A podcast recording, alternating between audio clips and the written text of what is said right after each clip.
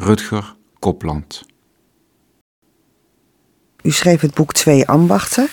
Dat is de reden waarom u hier bent. Dat is een boek waarin stukken staan, uh, eigenlijk in twee hoofdstukken. Want u bent daarin te zien in uw twee ambachten, dat van psychiater en dat van dichter.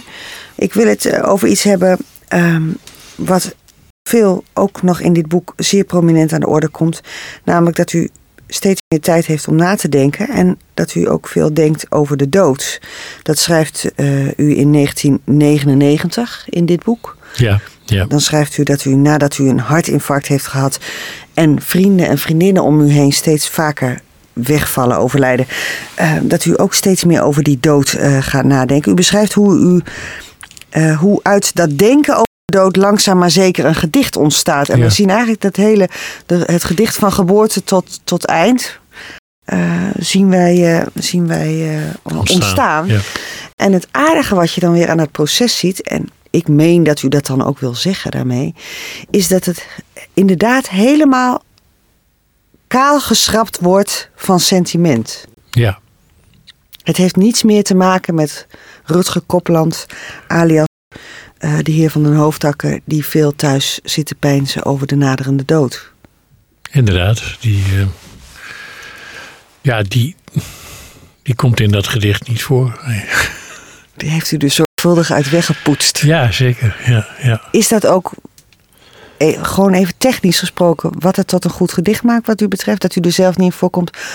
Of kunt ja, u. Of... Uh, ik, ik denk, goede gedichten kunnen niet zonder de distantie. Het, het, geldt, het, uh, dat woord is distantie of afstand is al, al vaker gevallen.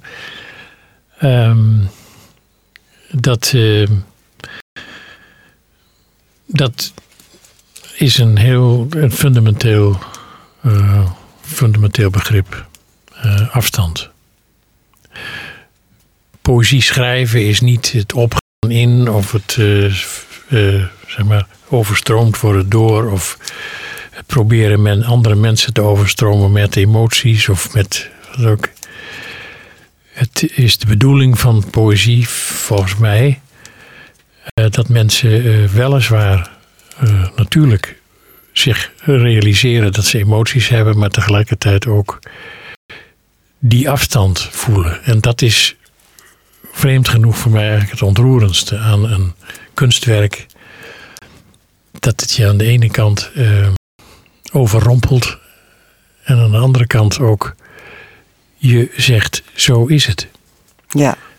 Um, en niet uh, zeg maar in het vage blijft steken, maar gewoon zegt, zo is het dus. Hè?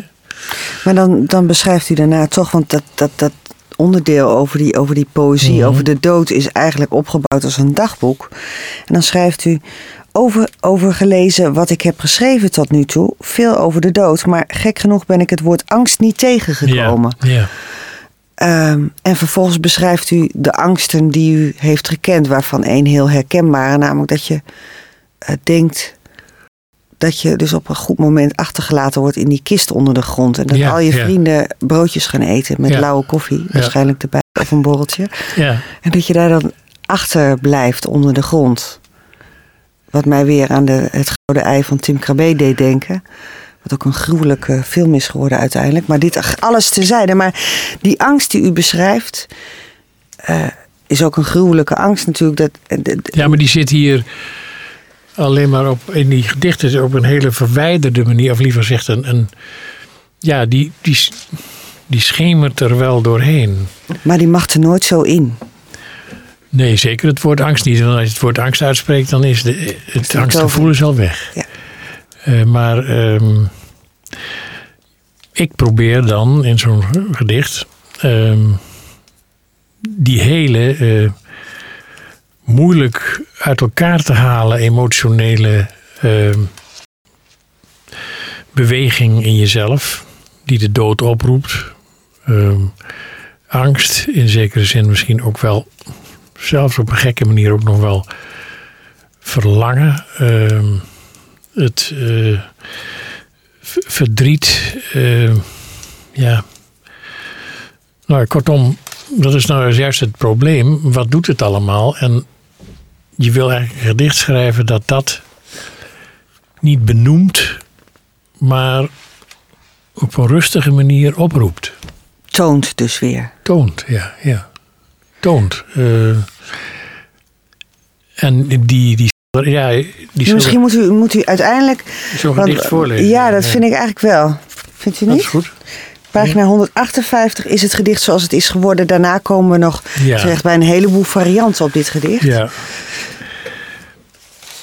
En het, eh, het is geschreven naar aanleiding van een eh, schilderij van Co Westerik, waarin iemand afgebeeld wordt die, nou je zegt, tot, tot zijn, zijn schouderbladen ongeveer in de grond staat. In een landschap. Je ziet hoe het gebeurt. Het is klaarlichte dag en het gebeurt. Voor je ogen zie je hoe het lichaam van een man levend afdaalt in de aarde. Het is heel licht, het is van dat hevige lentelicht waarin je weer even ziet, ja, dit. Dit was het landschap. Hemel, aarde, knotwillig, gras. Lichaam, denk ik, als je mijn eigen lichaam bent, waar heb je me gevonden? Waar breng je me heen? Waar laat je me gaan? En hoe moet het zijn zonder jou? Hoe lang? Hoe diep? Hoe alleen? Dus het is ook het onbegrijpelijke raadsel van wat er gebeurt als je doodgaat. Hoe, wat, alle vragen die je nu, hè, waar u nu omheen cirkelt in dit gedicht. Ja, wat is dat dan? Er niet meer zijn. Ehm, je komt op aarde. Je wordt opgepikt door een lichaam, bij wijze van spreken, dat het maar een tijdje uithoudt. En dan laat dat lichaam je weer gaan, bij wijze van spreken.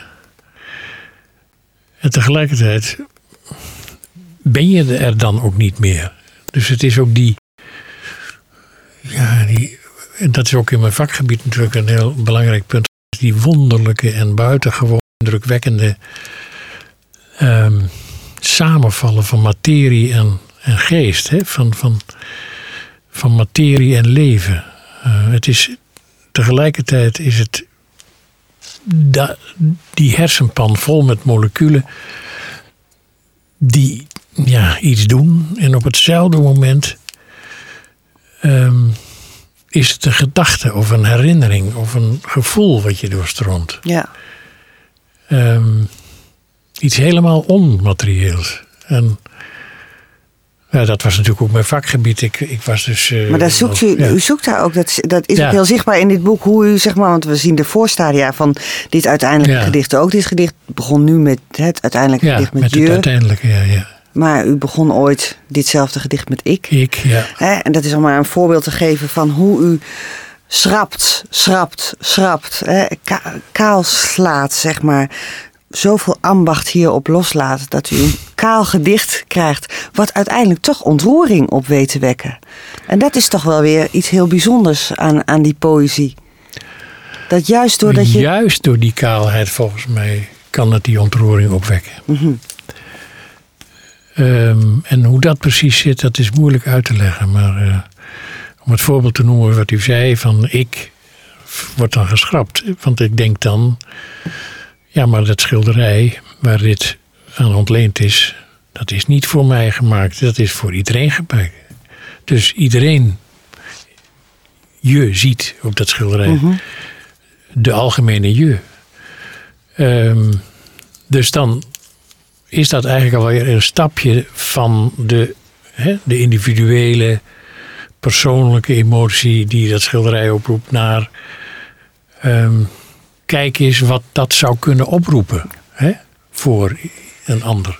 Is dat eigenlijk altijd zo geweest in uw dichterscarrière, die toch al eh, pakweg 40 jaar duurt, eh, dat u daar zo over gedacht heeft? Want toen u begon, toen vond u zichzelf nog wel een, een soort achterberg-adept. Ja, zeker. Ja. En die had toch een hele andere toon van, eh, van, eh, van dichten, spreken, eh, alles. Hè? Ik bedoel, dat was, Achterberg was van een andere orde.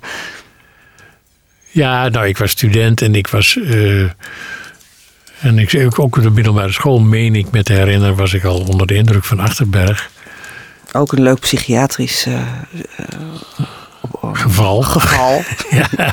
Ik wou het een beetje diplomatiek uitdrukken, maar dat lukt dan weer niet. Nee, maar eh, hij was natuurlijk inderdaad, een, eh, voor zover ik het dan begrepen heb, uit de boeken natuurlijk ook Ja. een eh, Zijn biografie gaat hier heel uitgebreid op in, ja. ja.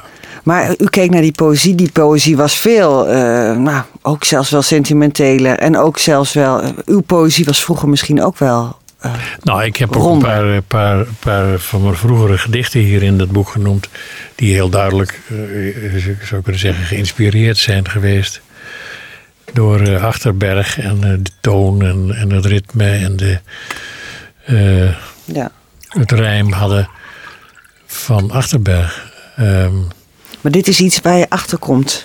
Als je dit ambacht zo lang... nou ja, dat, je leest het. eh, eh, als je goed leest en je neemt afstand, dan heb je het woord weer. Dan moet je constateren, ben ik dat? En dan moet je weer de vraag stellen, ben ik dat nou wat er, wat daar staat? Ehm, ehm, of is dat iemand anders? Voor wie geldt dit eigenlijk? Ehm, en toen merkte ik dat ik ja, in, in een andermans huid gekropen was. En, eh, en tegelijkertijd is het, is het vreemde natuurlijk, ik zeg nu ben ik dat. Ja, kijk, je moet aan, een, aan poëzie meteen zien, oh dat is van die, vind ik. Net zoals een schilderij. Eh, je, moet De denken- signatuur. je moet meteen zien voor, oh dat is een, hè? Dat is een Van Gogh of dat is eh, een muziek. Moet je meteen, dat is hè, Mozart of dat is. Je moet, eh, herkennen we ook direct. je moet eigenlijk aan poëzie ook meteen zeggen: oh, wacht even, dat is die, hè? Ja. Of dat is uh, Dat is bij u ook zo, hè? Ja, Eigenlijk. ja dat, eh, dat zien mensen heel snel. Ja. En, eh, dus het is wel zo dat ik er natuurlijk zelf in zit. Zelfs voor het proza geldt het, want ik denk dat ook de proza-stukken hier over de psychiatrie toch mijn toon en mijn taal hebben. Ja. Maar eh, tegelijkertijd moet het ook iets zijn van. Maar het is niet alleen Kopland. Het is niet iemand die zich daar zelf zich, zich alleen maar zit te tonen. Hij wil mij iets tonen wat van ons allemaal is.